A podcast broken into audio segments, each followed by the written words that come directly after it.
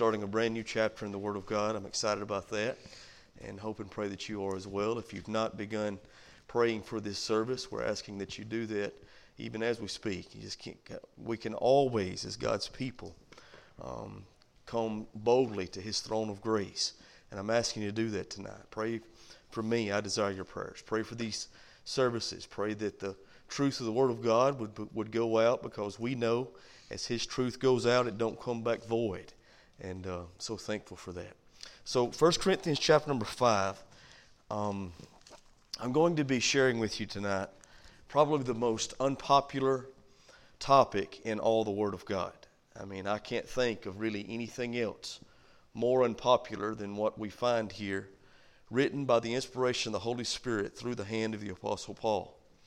Um, and I want to say this first and foremost I'm not preaching this um, or teaching this. A lot of people say, Rosa, what do you do on Wednesday nights? Do you preach or teach? Well, I don't really know how you can preach without teach, or really how you can teach without preaching. So I really don't know what I'm doing. I'm just trying to share with you um, what God's Word has um, has spoke to my heart, and, and as the Holy Spirit leads, uh, what He wants me to share. And so that's what I'm going to do this evening, as always. But um, I'm not preaching or teaching this to you to offend you. Okay. That's never my, my purpose. I never want to offend you, even though the Word of God is certainly offensive sometimes to us all. I mean, know there's many, I'm not even going to say many. Every time I pick up God's Word to prepare a message for you, it hits me first and becomes offensive to me if I'm not keeping it. It becomes convicting to me if I'm not doing what it says. So God's Word sometimes come, becomes offensive to everyone, but that's not my intent in preaching it. That's not, that's not what I'm trying to do, I'm not trying to offend you. Tonight, I'm not preaching this even because I want to. And I'll tell you why. Because there's a whole lot of easier passages I had rather preach. No doubt about it. There's a lot of um, other texts that we would we could go to tonight and and um, it'd be a whole lot happier of a service probably. But so it's not even because I want to. I, I, would really rather be preaching something else. I, I'm sharing this with you tonight, first and foremost because it's needful, and also because it, just like all the easy parts, is truth too. Amen. How do you know all of God's word is truth? The easy and the hard. And, and so we need to understand that even though there are certain things that we see in the Word of God that, that may really get next to us, that's not a bad thing. That's a good thing because this is our standard. And it shows us where we need to be, where we can be. It tells us who we are, who God is, how much He loves us, and how much we can and how we can know Him, how we can be in that right relationship and fellowship with Him. So it's a good thing when God's Word gets to us. It really is. So I'm preaching this tonight because it's truth and it's needful. And, I'm preaching this tonight because God has called me as your pastor to preach to you the whole counsel of the Word of God. That's what my purpose is. That's what my calling is. And if I'm going to please Him, I got to do that. And that's what I want to do more than anything else. Is please Him and what He's called me to do. And tonight I'm going to be sharing with you um, the topic of church discipline. All right and what that looks like according to the Word of God, what that means for each and every one of us. And so, what I want to do is just read all 13 verses there in chapter 5, and then we'll come back and um, get as far as we can in this. Uh, 1 Corinthians chapter 5, starting with verse 1. It is actually reported that there is sexual immorality among you, and such, and such sexual immorality as is not even named among the Gentiles, that a man has his father's wife, and you're puffed up and have not rather mourned, that he who has done this deed might be taken away from among you. For I indeed, as absent in the body, but present in the spirit, have already judged, as though I were present. Him who has done this deed in the name of our Lord Jesus Christ, when you are gathered together, along with my spirit, with the power of the Lord Jesus, Deliver such a one to Satan for the destruction of the flesh, that his spirit may be saved in the day of the Lord Jesus Christ. Your glorying is not good. Do you not know that a little leaven leavens the whole lump? Therefore, purge out the old leaven, that you may be a new lump, since you truly are unleavened, for indeed Christ our Passover was sacrificed for us. Therefore, let us keep the feast, not with old leaven, nor with the leaven of malice and wickedness, but with the unleavened bread of sincerity and truth. I wrote to you in my epistle not to keep company with sexually immoral people. Yet I certainly did not mean with the sexual immoral moral people of this world, or with the covetous, or extortioners or idolater, since then you would need to go out of the world. But now I have written to you not to keep company with anyone named a brother. You see the, the difference in that. He says, I'm not saying that you can't, in, uh, in some way, connect with lost people who are living in sin. That's not what he means. Folks, if we don't connect with lost people who are living in sin, how in the world are we going to love like Jesus loved? If we don't connect with lost people who are living in sin, how are we going to preach the gospel? How are we going to reach a world who needs the gospel if we don't reach out to those who are living in sin just like we used to be in? We, it's important that we do connect with lost people. But he's making it clear, even though we connect with lost people, that we are not to be corrupted by their lifestyle. Amen? That's important. Now, let's go on. He says, I'm not talking about not having fellowship with, with the world, with the lost. I'm talking about somebody who's calling themselves a brother in Christ. He said, We ain't going to have no fellowship with him who's living in this pattern of sin. He goes on to say, Watch. Um, but now I've written to you not to keep company with anyone named a brother who is sexually immoral or covetous or an idolater or a reviler or a drunkard or an extortioner, not even to eat with such a person, for what have I to do with judging those also who are outside? Do you not judge those who are inside? But those who are the outside God judges. Therefore put away from yourselves the evil person. Let's pray together. Father, we love you. Thank you, Lord, for who you are, and for what you've done. Thank you, Lord Jesus, for the truth of your word. Lord, we need you tonight. I can do nothing without you. Holy Spirit, I need you to speak to me and speak through me. Use me, Lord, for your honor and for your glory among these people. Thank you for the great opportunity that you've given me to stand before an open Bible and share your truth. Your word is truth, and we need it. And we're asking that you give it to us tonight, Holy Spirit, by your power. Lord, we're thankful for grace because we all need it. We're thankful for mercy. We're thankful, Lord, tonight that forgiveness is offered because you love us. I'm thankful that you are a God of love. You are love, and I'm thankful for that tonight. God, may we show your love to others. May we stand on truth, extend grace, and do what's necessary according to your truth. In Jesus' name we pray. Amen. I was raised in a great home, in a loving home. As a matter of fact, I am very thankful for the home that God allowed me to grow up in. I grew up with a, a mother and a father who led me to Jesus, not just in what they said, but in what they did. Not that they were perfect. There are no perfect parents. Do you know that? So if you're not a perfect parent, join the crowd. None of us are. We all fail in doing what we know we need to do. All of us do. But I had great parents, and I had parents who loved me, and I had parents who taught me what was right and what was wrong. Now, by some people's standards, they may have said that we were poor, but if we were, I didn't know it. I always had everything I needed and most of what I wanted. And that's all because of the grace of God and two hardworking parents who loved their children and would do anything for us. Now, they couldn't give me everything that everybody else had. I didn't have designer clothes. Um, you know, I didn't have new cars. I didn't have any of that stuff. But I've come to find out that's not the important things anyway. I, they, did, they couldn't give me all those things. That's all right. But they did give me the best things, the most important things. And one of the best gifts that they ever gave me as their son was discipline. It really was. that was, listen, very needful for me. I, I mean, extra, when you grow up in a house with two brothers, I had, I had one brother that my middle brother, he was two years younger than me. And then my little brother, he's about four and a half, five years younger than me. And so um, when you grow up with three boys like stair steps, like doorsteps, um, discipline is necessary in a household. Because if you don't have it, then I'm going to tell you, um, pretty soon the inmates will be running the asylum.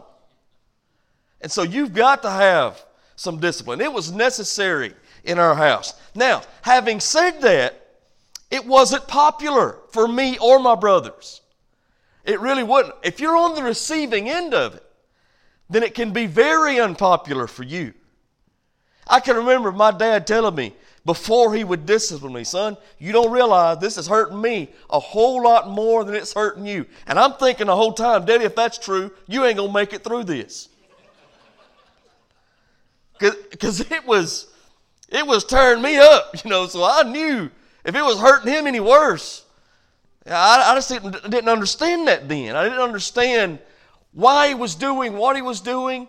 But as I've gotten older, I praise Jesus for that discipline.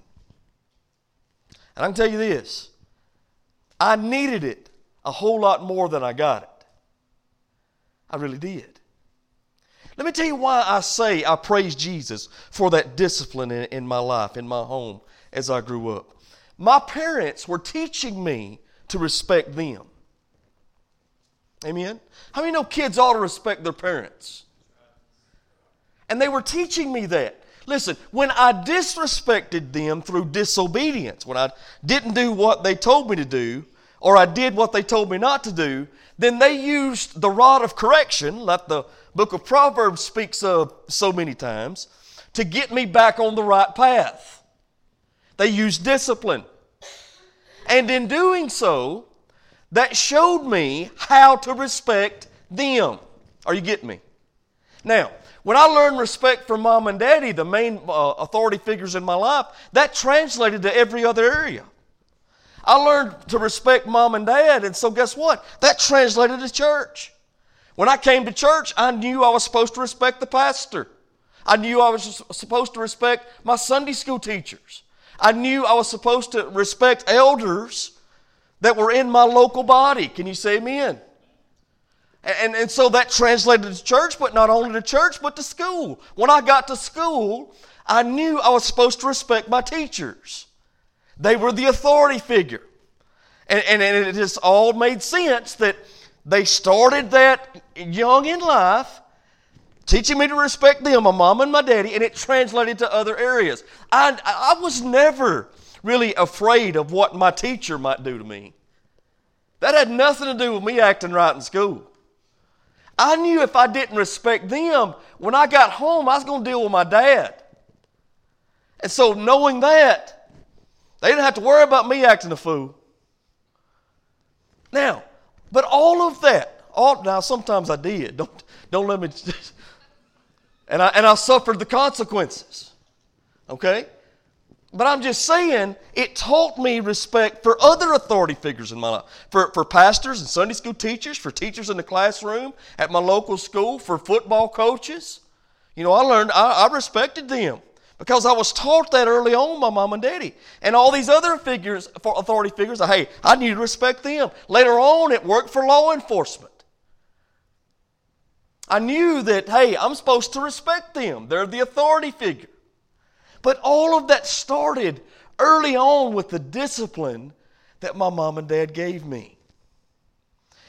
Now, I didn't, like I said before, I didn't always do what I was supposed to do with teachers or football coaches or um, even law enforcement, you know, public officials. I didn't.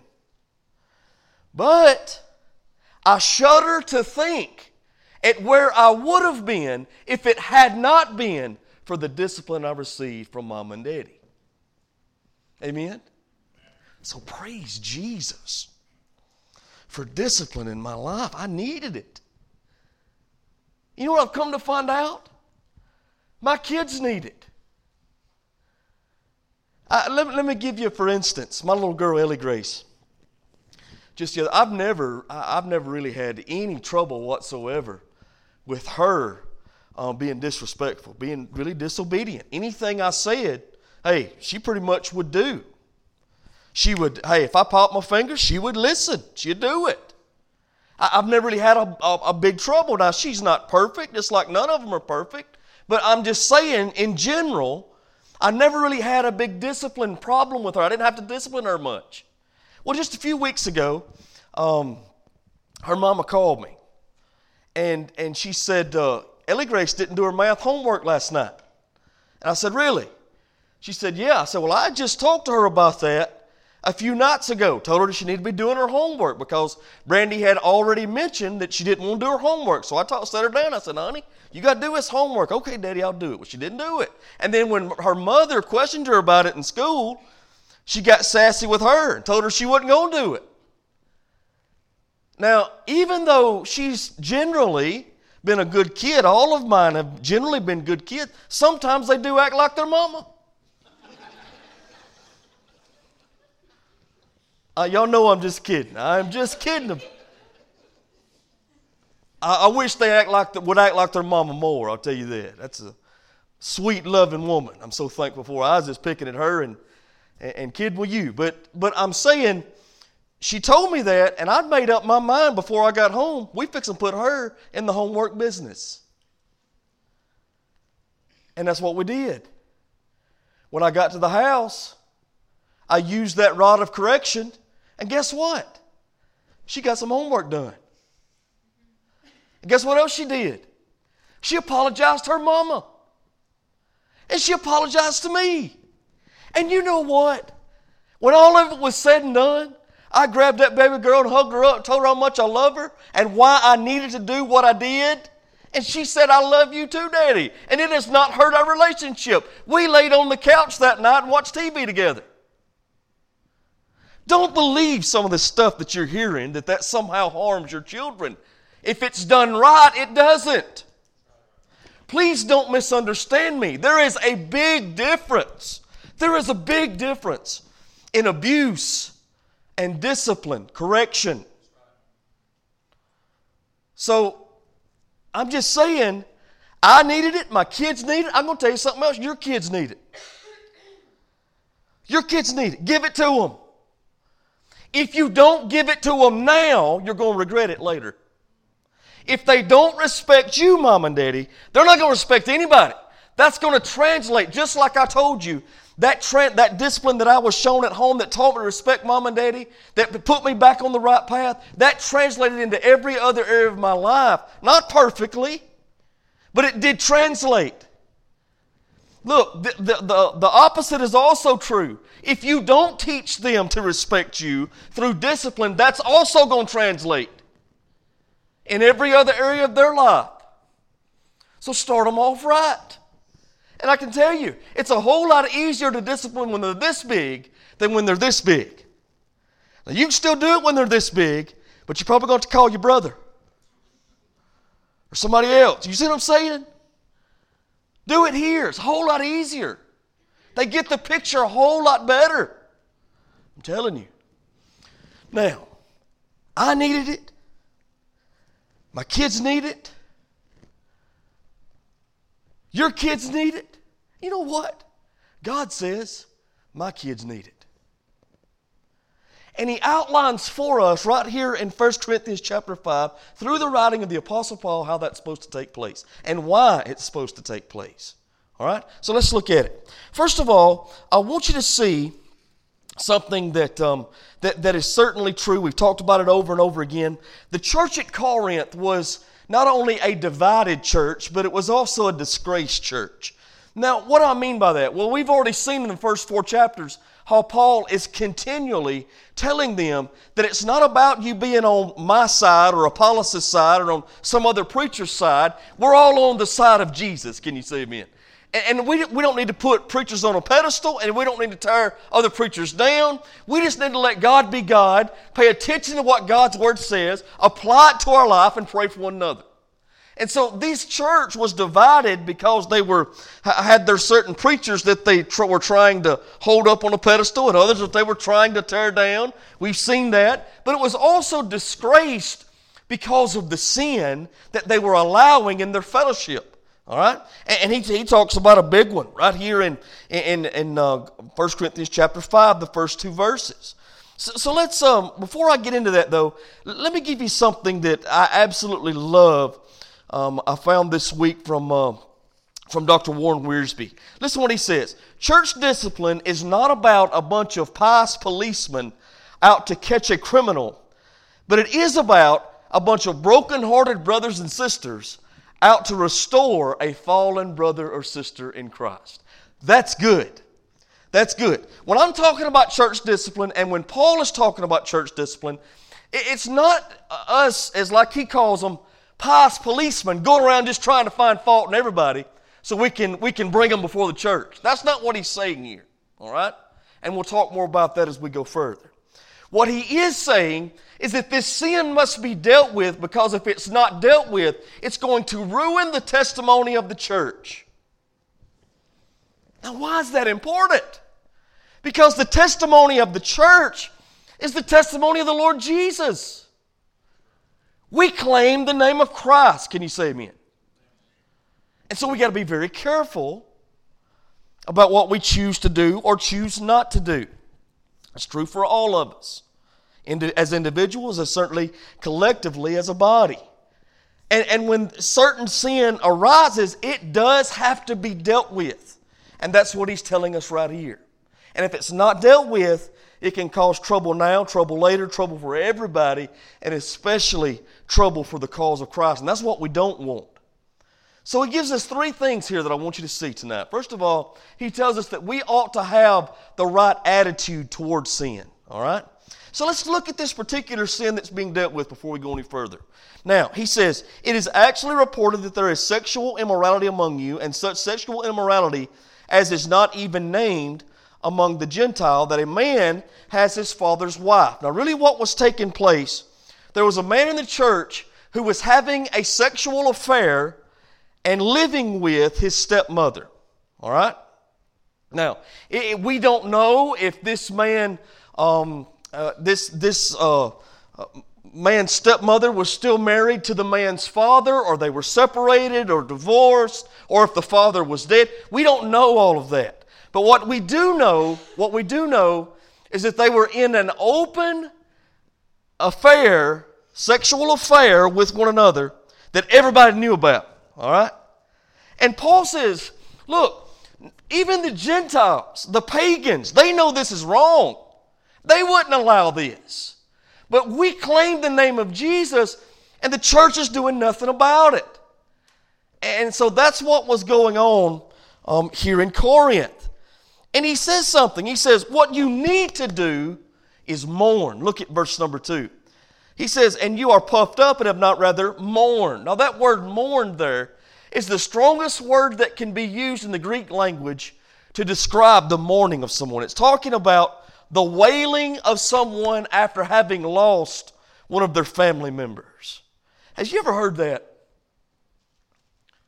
I don't know if you've ever heard that, but I've experienced that. When, I, when, I, when someone is wailing because the pain has cut them so deep and they've lost someone so near and dear to their heart. That's a bad experience. You can, it, the, the electricity, I would say, of the, of the broken heart just fills the room. Do you know what I'm talking about? That's the word that Paul is using here. He says, we need to mourn over this. But rather than you being brokenhearted and mourning over it, you're puffed up about it. What does it mean to be puffed up? It means to be prideful. They wasn't sorry for what was going on. They were talking about how inclusive they were that they were letting this man in the church as a member in good standing. They were talking about how that, you know what? What we need to do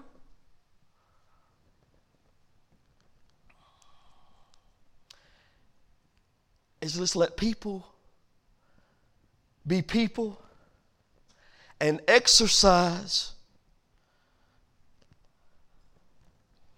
I'm not going to go that far.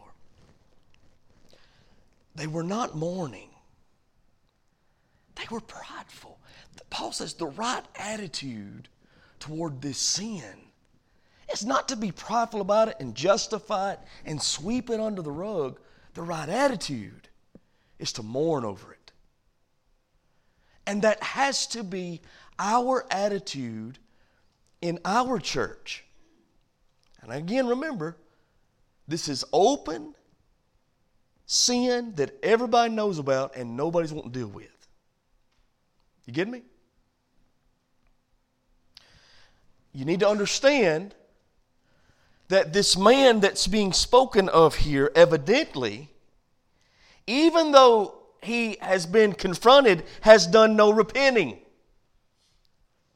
This man has chosen to live the life that he's living, even though he knows it's wrong, as a believer in front of everybody else. And, Paul says, You've got to have the right attitude toward this. You should be mourning, but rather you're puffed up. Now, not only should we have the right attitude towards sin in our church, but folks, we've also got to have the right adjudication about sin. Now, what do I mean by that? We've got to judge rightly what's happening, what's not happening, what's right, and what's wrong. You said, Oh, no, wait a minute, brothers. You just told us a few weeks ago that we can't judge others, that we're to judge not lest we be judged. Now, if you remember, I told you in that that none of us can judge whether or not a person is saved. Do you know that? We can't. I can't judge whether or not you're saved. You can't judge whether or not I'm saved. Like I told you last time we talked about this, there's going to be a lot of people in heaven that you didn't think was going to make it, and there ain't going to be a lot of people in heaven that you thought was going to be there because we don't know what decision people have really made concerning Jesus. We don't. I don't have the power to read men's hearts, neither do you. So we can't judge their salvation, and we cannot judge their motives. We cannot judge why they do what they do. However, we have to be able to call right right and wrong wrong. If we don't do that, then, folks, it's going to be complete anarchy. It'll be to the point where people will just do whatever they want, live however they want to live, and, and, and, and, and uh, then it will completely tear down what the Lord is wanting to do and has done in our life. Amen? Now, you said, Brother, how do we judge rightly? We judge according to the standard of God's Word. Amen. It's, it's not what I think, it's not my opinion, it's not what pleases me or don't please me, it's not how I feel about a certain subject, it's not my truth and your truth, it's the truth of the Word of God. That's what we judge by. See, what Paul is saying is, we can look to the Word of God and see plainly what this man is doing is wrong. Now, as a brother, that ought to break our heart. As him being a part of the family, that'll break our heart, but instead of us being heartbroken and mourning, you're puffed up and prideful about it. So he says we got to judge rightly what's being done and not being done. Look at verses 3 through 5. We'll just read that together, then I'll give you another scripture. For indeed, for I indeed, as absent in the body but present in spirit, have already judged as though I were present. Him who has so done this deed, in the name of our Lord Jesus Christ, when you are gathered together along with my spirit, with the power of the Lord Jesus Christ, deliver such a one to Satan. That's a very um, extremely strong statement. Let, let, let's go from there. Keep your place in 1 Corinthians chapter 5. And let's see what Jesus says about this whole thing in Matthew chapter 18. Matthew chapter 18, and we'll start there in verse number 15. Matthew chapter number 18, verse number 15. Look how Jesus puts this to his disciples. Moreover, if your brother sins against you, go and tell him his fault between you and him alone. I am assuming, I'm assuming that certain um, church members here at Corinth had already went to this. Not, not all of them, because we know it was openly known, and a lot of people were prideful about it. But I'm assuming there were some that went to this man in Corinth and told him his wrong, told him his sin, you know, and, and pleaded with him to repent and get right with God. But that, that wasn't happening, all right? Now look what Jesus says. If your brother sins, go and tell him his fault between you and him alone. If he hears you, you have gained your brother. Let's go on. But if he will not hear, take with you two or more, that by the mouth of two or three witnesses every word may be established. So get what he's saying. If you see a brother in, in uh, sin that, that is concerning you, um, then first of all, go one on one with him. Say, look, man, we need to. I need to talk to you about something. We need to. We need to see what God's word says about this. We need to act accordingly. How can I help you? Let, let, let's get through this thing. Amen. Because again, we're not pious policemen trying to find a criminal. We are concerned brothers and sisters in Christ that want to go and, and, and restore that one. Are you getting me? And so that's what Jesus is saying here. He said, take two or three more so that everything that is said can be heard and established. And he says, then, and if he refuses to hear them, tell it to the church. But if he refuses even to hear the church, let him be to you like a heathen and a tax collector. That comes from the Lord. So really, what Paul is giving us in 1 Corinthians chapter 5 is just commentary on what Jesus said in Matthew uh, chapter number 18. Am I right? Jesus said the same thing. You know, if, if this man won't do what's right, then there's got to be some discipline exercised according to what God's Word is teaching. And so he says where to do something. He says, first of all, deal with it publicly. Whew. You mean, brothers, that's what the Bible's exactly. What, what? What's what he tells us. It's amazing. For I indeed, as absent in the body and present in the spirit, have already judged as though we were present with him um, who had so done this deed. In the name of our Lord Jesus Christ, when you are gathered together, he says there's going to be a public gathering when everybody's together. He says, then what you do, along with my spirit, with the power of the Lord Jesus, under the authority of the Lord Jesus, deliver such a one to Satan for the destruction of the flesh. Wow. So, public sin must be dealt with publicly. Does that make sense? And when that's done, that will discourage others from that. I know this ain't easy.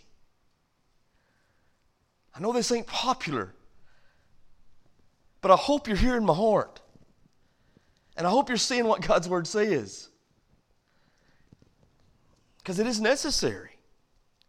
There has to be a right attitude towards sin. There needs to be some warning and never be puffed up. Never justify sin or explain it away or sweep it under the rug, but deal with it.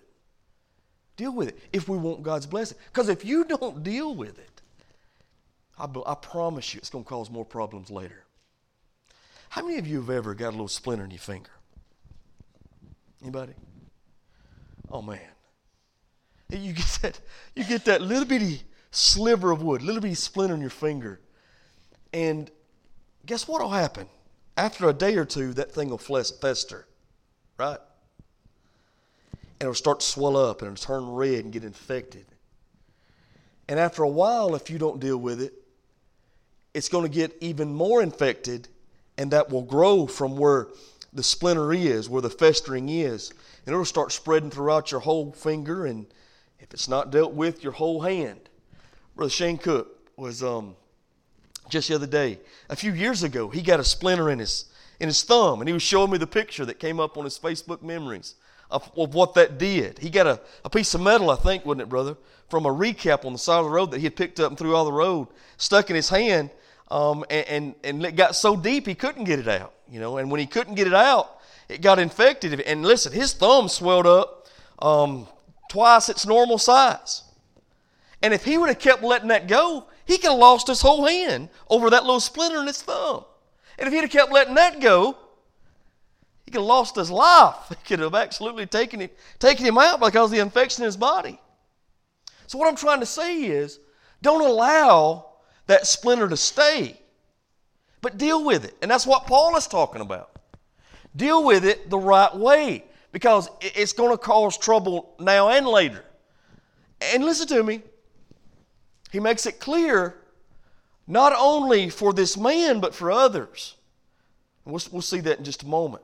So it has to be judged rightly according to the Word of God, and it needs to be dealt with. Public sin should be dealt with publicly. And, and then he says how to deal with it. He says that we should deliver such a one to Satan. Now, before we go any further with this, I, I want to tell you what this doesn't mean before I tell you what I believe it means. It doesn't mean that the church can somehow deprive someone who's living in sin of their salvation. Don't mean that. L- let me tell you why I say that. The church did not give them their salvation.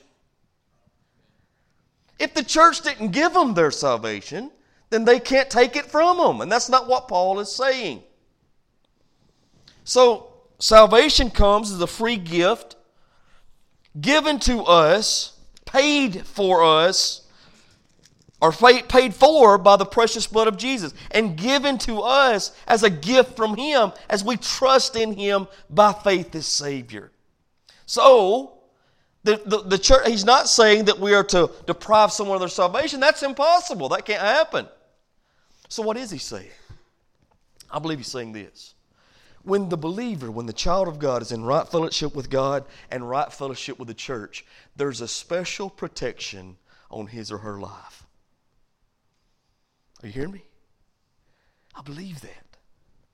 The Bible teaches that. How many times have we said, not, not that you're not going to go through hard times, because we all do, but there, are, there is a special protection on the life of a believer who's in right fellowship with God and right fellowship with the church. And so, what Paul is saying is if this man's not going to repent, you've got to deal with this. And so, you need to put him out of the fellowship of the church. For what? The destruction of the flesh. Amen? Put him outside the umbrella of that protection. I know that's harsh. I know that's unpopular. But I'll show you just exactly why it's necessary in just a moment. Let me read to you something, though, first of all, on what uh, David Jeremiah says concerning this. I love it. He says, To deliver a person to Satan means to remove him or her from the umbrella of protection provided by the church and to abandon that individual to the devil so that the enemy may do with the sinner as he desires. There are two domains in this world. I like how he says this. There are two domains in this world the domain of God and the domain of Satan. The visible um, domain of God in the world today is the church of Jesus Christ. The visible, visible domain of Satan is everything, everything outside the church. To deliver such a one to Satan is to take that person out of the domain of God and release him or her into the domain of Satan. This should always be a last resort done in the spirit of Galatians 6 1. Um, so let's read Galatians 6 1. That's important. Brother, if you will, please put that on the screen for me. Galatians chapter 6, verse 1. Brethren, if a man be overtaken in a, in a fault or a trespass, ye who are spiritual, restore such a one in the spirit of gentleness, considering yourself, lest you also be tempted. If you were here for our study Galatians, we spent about two or three weeks on just those first two or three verses in Galatians chapter 6. How important it is that we deal with things um, in this, of this manner in the right way, all right? And, and so Dr. Jeremiah says, do everything you can to deal with it in the spirit of Galatians 6 1. And he's right. Again, we're not pious policemen, but concerned brothers and sisters. Amen. So that's how we that's what we what we work towards. But if that person won't listen, then you have to go further. You have to go further. All right? So deliver such one to the to the to the um, to Satan for the destruction of the flesh. You got to judge rightly. You got to have the right attitude, but you've also got to have the right action towards sin. And he and he describes that in verses six through thirteen. He says, "Your glorying is not good." Do you not know a little leaven leavens the whole lump? Now let me tell you what he's talking about here. Do you do you remember when um, Jesus, or excuse me, when Moses led the nation of Israel out of their bondage in Egypt? Do you remember how they came out of their bondage in Egypt? It was by the blood of the Lamb. Amen? Now, when they took of that first, um, when they partook of that first Passover, when the Passover lamb was killed and the blood was applied to the doorpost, the left and the top and the right side of the doorpost, and, and God delivered his people, do you, do you remember what they did um, as a feast, they had the feast of what's called unleavened bread. Do you remember that? Now, let me tell you what leaven is. Leaven is yeast. And when you put yeast in bread in a lump of dough, what does it cause that dough to do? It causes it to rise, causes it to expand. And so that little bitty pinch of yeast, when put into a lump, don't just affect part of the, dough, of the lump, but all of it. Sin is a representation, or excuse me, leaven is a representation of sin in the life of a church. And what Paul is saying is you've got to get the leaven out because it's not just going to affect one or two members, but every member. A little bit of leaven leavens the whole lump. So, what do you do? You got to remove the leaven. You got to remove the leaven. Now, all of that that happened in Exodus chapter 12 was fulfilled in the finished work of Jesus. How many of you understand that He is the Passover lamb? He is the Lamb of God, slain before the foundation of the world. He is the Lamb of God that takes away the sin of the world. Jesus is the one who shed His blood for us. And we too, in a sense, ought to be experiencing the feast of unleavened bread. We're to do everything we can by, the, by, by allowing the Holy Spirit to work in our lives and taking the Word of God and applying it to our lives to live lives that are holy and pleasing unto the Lord. Now,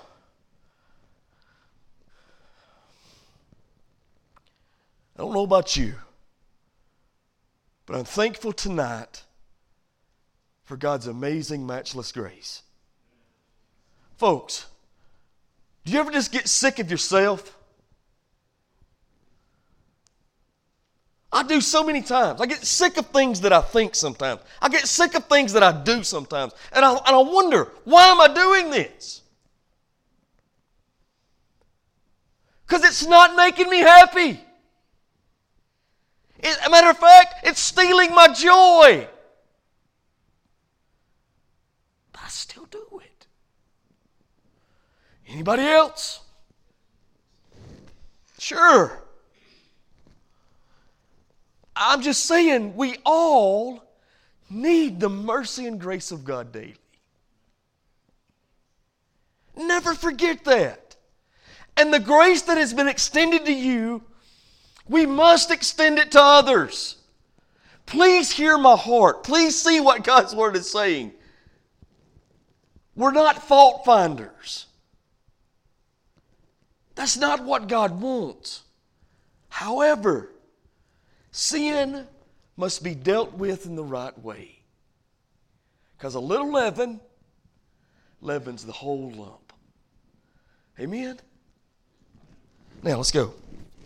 So he says, verse number six, Therefore purge out the old leaven, that you may be, have may be a new lump, since you truly are unleavened. For indeed Christ our Passover was sacrificed for us. There it is. Therefore let us keep the feast, not with old leaven, or the old lifestyle, the old man, nor with the leaven of malice and wickedness. I like that. He said, We don't do what we do out of malice or wickedness.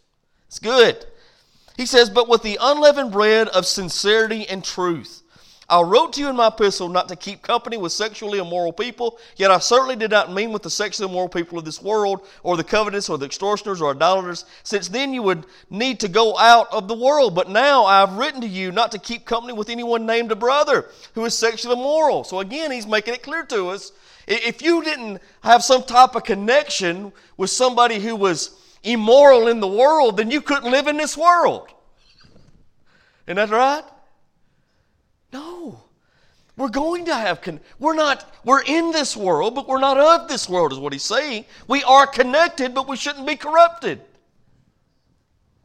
We're connected for the purpose of being salt and light. Amen? I can't wait. I'm going to preach to you that Sunday morning.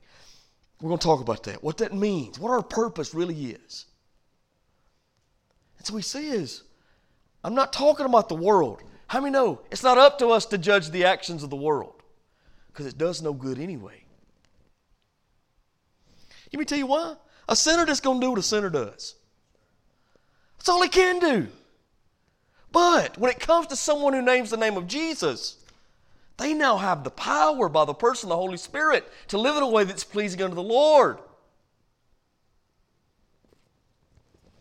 And so, what he's saying is, we've got to deal with what's going on inside the body of Christ. Because we are all members together in one body.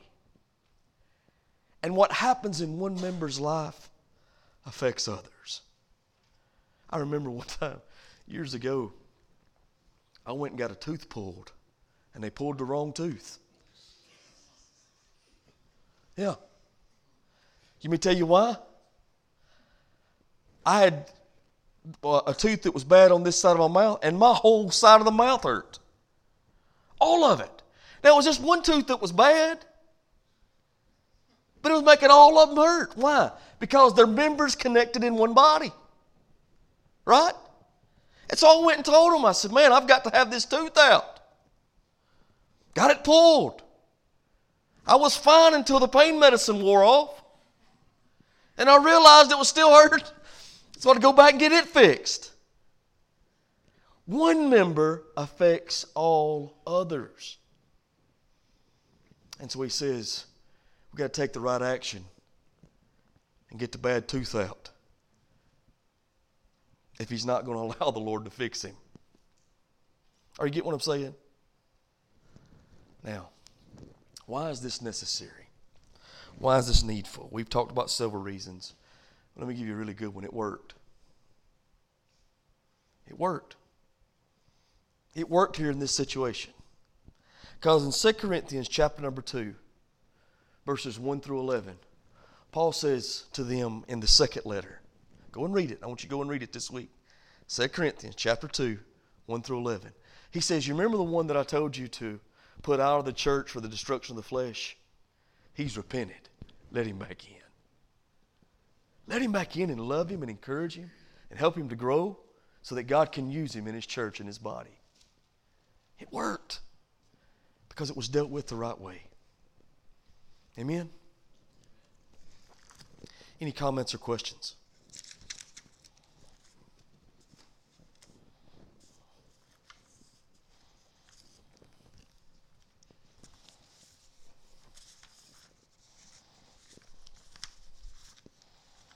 Nothing? Prayer requests.